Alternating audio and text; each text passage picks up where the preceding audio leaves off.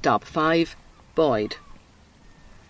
It was a maritime tragedy that led to the building of the harbour, but this memorial is a reminder of the bravery of men trying to rescue stricken ships offshore.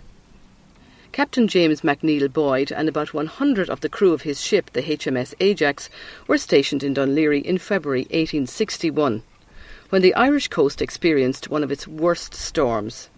Winds exceeded 140 kilometres an hour. 23 ships were wrecked off Laoghaire in that storm.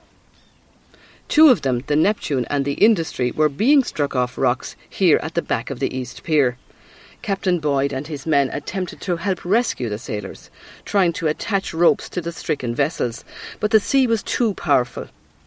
Reports from the time described how a huge sea struck the breakwater and dashed Captain Boyd and his men against the rocks. Our next stop, stop 6, is also about the weather.